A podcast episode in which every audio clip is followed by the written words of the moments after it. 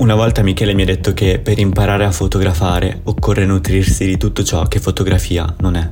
Di letteratura, cinema, teatro, musica. Occorre prendersi il tempo per vivere, per osservare le cose e farle proprie, e poi, in alcuni momenti, scattare.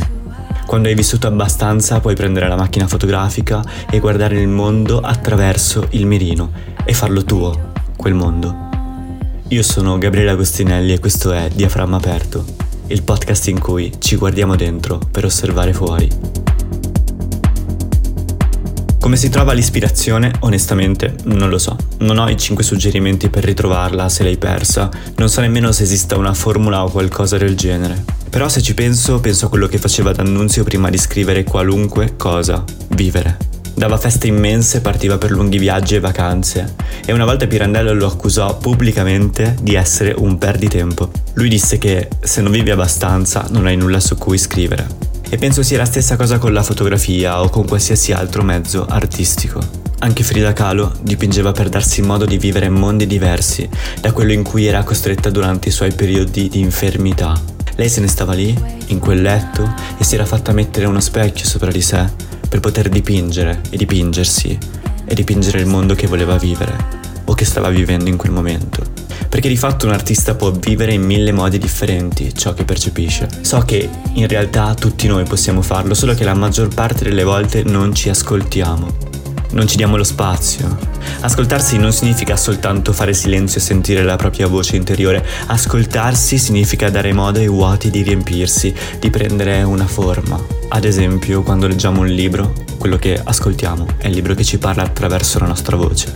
Così un po' ascoltiamo anche noi stessi. Quando guardiamo un film, se ci immedesimiamo nella storia, sappiamo che quei personaggi stanno parlando di noi, di parti di noi che non conoscevamo o che abbiamo taciuto e nascosto. Questo ci permette di ascoltarci. Così la prima idea che mi viene è che per trovare o ritrovare l'ispirazione occorre ascoltarsi. Ascoltarsi vivendo, sbagliando, correggendosi e ritentando.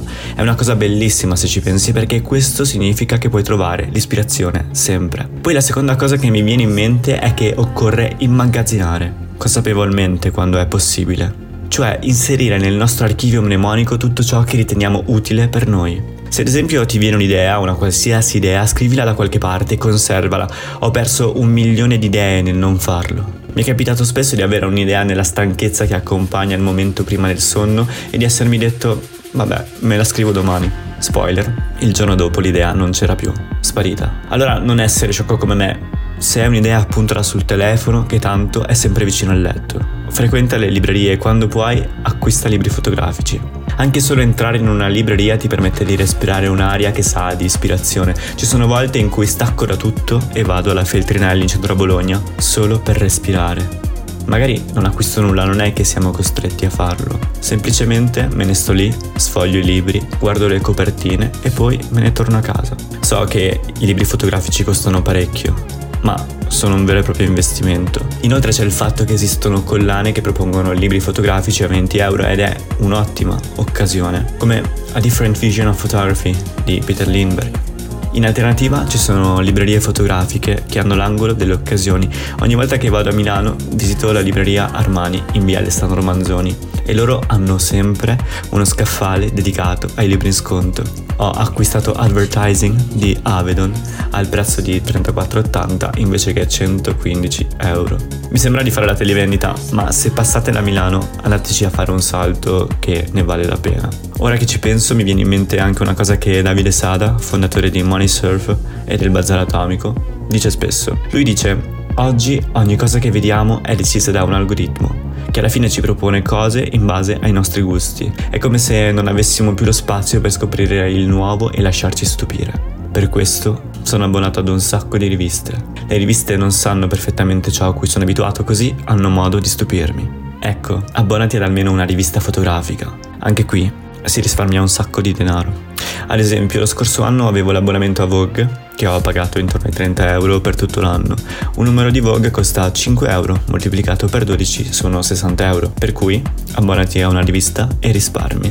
Inoltre, sfogliare le riviste ti dà modo di comprendere quali sono le tendenze degli scatti che contano al di là dei social e di Instagram. Come ho raccontato nell'episodio intitolato Instagram non è la fotografia, ritengo che Instagram sia un luogo in cui mostrare la propria fotografia e raccontarla, ma non l'unico. Ecco perché Instagram è un posto in cui è lecito prendere ispirazioni e crearsi il proprio bagaglio di reference. Ma non fermiamoci qui. Di fatto, se cerchiamo ispirazione soltanto attraverso Instagram, finiremo con il fare quello che fanno tutti gli altri, senza lasciar parlare la nostra voce. Poi resta il cinema. Guardiamo il cinema, film o serie TV che siano. Lasciamoci lo spazio per sospendere il tempo. Osserviamo come vengono composte le immagini, come viene raccontata la storia a livello visivo, con quali colori e perché. Chiediamoci, come mai Guadagnino usa quei colori pastello in Call Me By Your Name? Come mai Garrone sceglie quelle inquadrature in Dogman? Poniamoci queste domande. E leggiamo romanzi, o saggi, o qualunque altra cosa, perché nel leggere diamo vita a ciò che immaginiamo. E l'immaginazione ci permette di comporre delle figure, di comporre per l'appunto delle immagini. E come registi dei nostri pensieri possiamo decidere quale inquadratura dare ai personaggi che stiamo vedendo mentre leggiamo i romanzi. Ecco, io non so se alla fine sono riuscito a tirare fuori quei 5 punti di cui abbiamo parlato, ma ti ho raccontato come per me possiamo trovare o ritrovare l'ispirazione. Ed ora che siamo arrivati alla conclusione aggiungo una sola cosa. Non c'è nulla di male nel citare le proprie ispirazioni e anzi è preferibile al copiare cercando di nasconderle. Lo dico perché mi capita di vedere un sacco di fotografi che copiano Albi, ad esempio, ma non lo ammettono mai. Credo sia ingiusto anche nei confronti del fotografo che ti ha ispirato. Per oggi ho finito e spero di esserti stato utile. Sappi che è un gesto bellissimo e che apprezzo tantissimo, il fatto che tu abbia ascoltato la puntata fino a qui. E se vuoi, puoi dirmi la tua sul mio profilo personale, @ga.agostinelli. Parliamo tra di noi, costruiamo un dialogo. Ci sentiamo al prossimo episodio, sempre qui, sempre a Diaframma Aperto.